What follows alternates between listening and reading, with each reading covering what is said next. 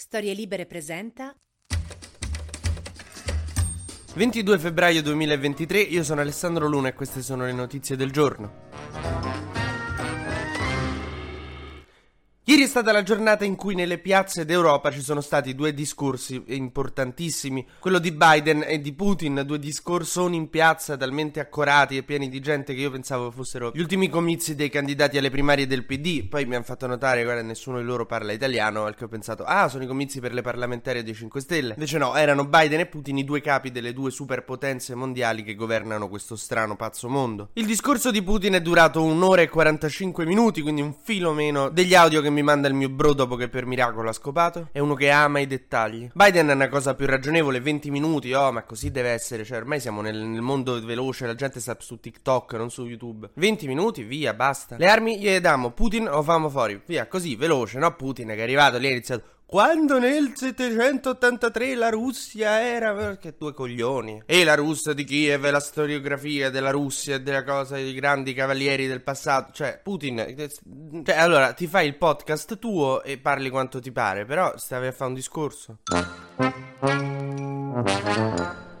Putin ha detto che non molla di un millimetro, che continuerà questa operazione speciale. A un certo punto l'ha chiamata guerra, ma non è stato portato via dalle Guardian, chissà perché. E soprattutto ha detto che si ritira dal trattato che avevano fatto con l'America, che conteneva la produzione di armi nucleari. Per cui poi inizierà a produrre nucleare come fossero iPhone. Però ha detto che non li vuole usare per primo, e questo ci fa sinceramente piacere. Ma poi ha dato tutto uno sfondo a questa guerra ideologico, cioè perché stiamo in guerra? Perché vi sto affamando, caro popolo russo? Perché dobbiamo combattere contro il decadimento aspetto morale dell'Occidente. Raga, io ve l'avevo detto di regolarvi a Sanremo. Avete voluto fare i matti? Eh. Dall'altro lato, Joe Biden sembrava Capitan America. È andato lì, ha detto a Varsavia, dove ha fatto il discorso in piazza, che la libertà è più forte dell'odio. Insomma, queste cose qua. Detto. Pigliatevi l'ultimo film degli Avengers, andate verso la fine. Eh, insomma, i discorsi poi sono sempre quelli. Il male non sopravvarrà sul. Sì. Ma in tutto questo è stato completamente offuscato il viaggio di Meloni a Kiev, porella. Cioè, stava per essere offuscato perché tra Putin che fa il discorso, Biden che fa il discorso, insomma, Meloni rischiava di andare là e di passare inosservata che a lei sarebbe andato benissimo, sarebbe stato era quello che voleva, lei voleva andare lì, fare la cosa, la foto, stringere la mano, bello, dividiamo le armi, siete forti, parliamo bene di voi a tutte le altre cancellerie europee e se ne tornava a casa. Ed ecco lì che qualcuno, un giornalista, fa la domanda a Zelensky in conferenza stampa dopo l'incontro con Meloni: Che ne pensa di Berlusconi? Che è come chiedere a Totti: Che ne pensi di Spalletti? Ma che ne può pensare? Però la domanda era giusta. E infatti Zelensky è partito all'arrembaggio, noi non, nessuno ci si aspettava una reazione del genere, e ha attaccato Berlusconi durissimamente davanti a Meloni, che è la sua alleata, che deve anche la sua carriera politica a Berlusconi in un certo senso, e che a un certo punto non, non funzionava bene il traduttore, quindi la Meloni si è dovuta mettere a tradurre la domanda contro Berlusconi Berlusconi a Zelensky. Cioè, ha detto a Zelensky: No, he's asking if Berlusconi. Se... Che è come se mi rapisce l'ISIS. Io devo mettermi pure a fare da traduttore con il boia perché lui non, si capisce con i miliziani. Yes, they have to kill me. Are you free Saturday night for killing me? Vabbè, sta scena un po' surreale, però è arrivata la risposta di Zelensky che ha detto a Berlusconi: Te non ti hanno mai bombardato casa, non sei mai dovuto fuggire dalle 3 del mattino, non hanno mai ammazzato i tuoi figli, stai zitto. Il tutto mentre c'era Meloni lì accanto che si guardava intorno, faceva: eh, Comunque, be- bei palazzi Kiev. Uno pensava avrebbe fatto freschino, invece eh, sta pure bene. Berlusconi, naturalmente, ha voluto rispondere e ha detto: Guarda, che io in realtà me la so fatta la guerra. E in effetti, avendo gli anni di Pippo, lui se l'è fatta la guerra a Milano nel 43. Ma in tutto questo bellicismo c'è qualcuno che si spende per la pace.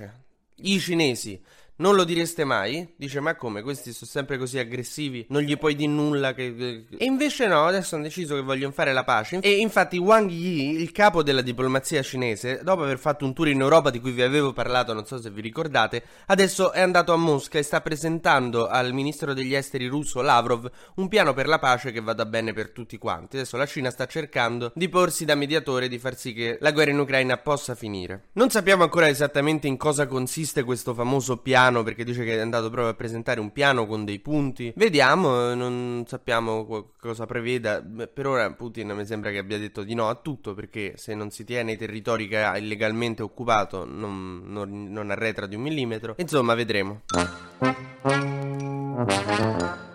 Ma veniamo in Italia dove gli animi non sono meno accesi, la russa discrimina i gay e quindi c'è una polemica. Alessandro Zanna, paladino delle lotte LGBT del PD, Carlo Calenda, insomma tutti si ribellano un pochino a queste parole che non sono per nulla belle di la russa. La russa ha detto se avessi un figlio gay mi dispiacerebbe perché eh, non sarebbe come me, ma insomma tuo figlio può essere come te, cioè può essere gay ma anche stronzo.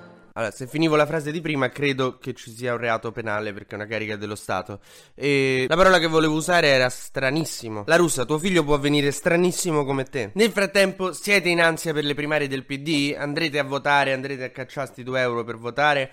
E soprattutto, vi state chiedendo chi dirigerà il PD dopo domenica? Ecco, a quanto pare tutti e due, perché Bonaccini e Schlein si sono messi d'accordo, pare, e potrebbero, diciamo, andare in ticket, cioè chi vince dei due è il volto, però la vice avrà comunque un ruolo abbastanza importante, co- come fanno già in Emilia Romagna e come fanno in America, negli Stati Uniti d'America, dove ci sono i ticket, Joe Biden, Kamala Harris. Prima era Obama, Biden, insomma, un ticket, due persone, uno che si gestisce la roba un po' più amministrativa seria e un'altra che si gestisce le cose un pochino più così giovanili, riformisti e, e via dicendo. E devo dire, non è un'idea malaccio. Cioè, se la Chiesa Cattolica ci ha avuto due capi per gli ultimi dieci anni, può averlo anche il PD. TG Luna torna domani mattina, sempre tra le 12 e le 13, su storielibere.fm.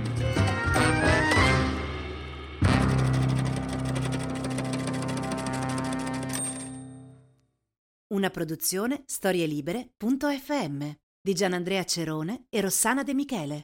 Coordinamento editoriale Guido Guenci.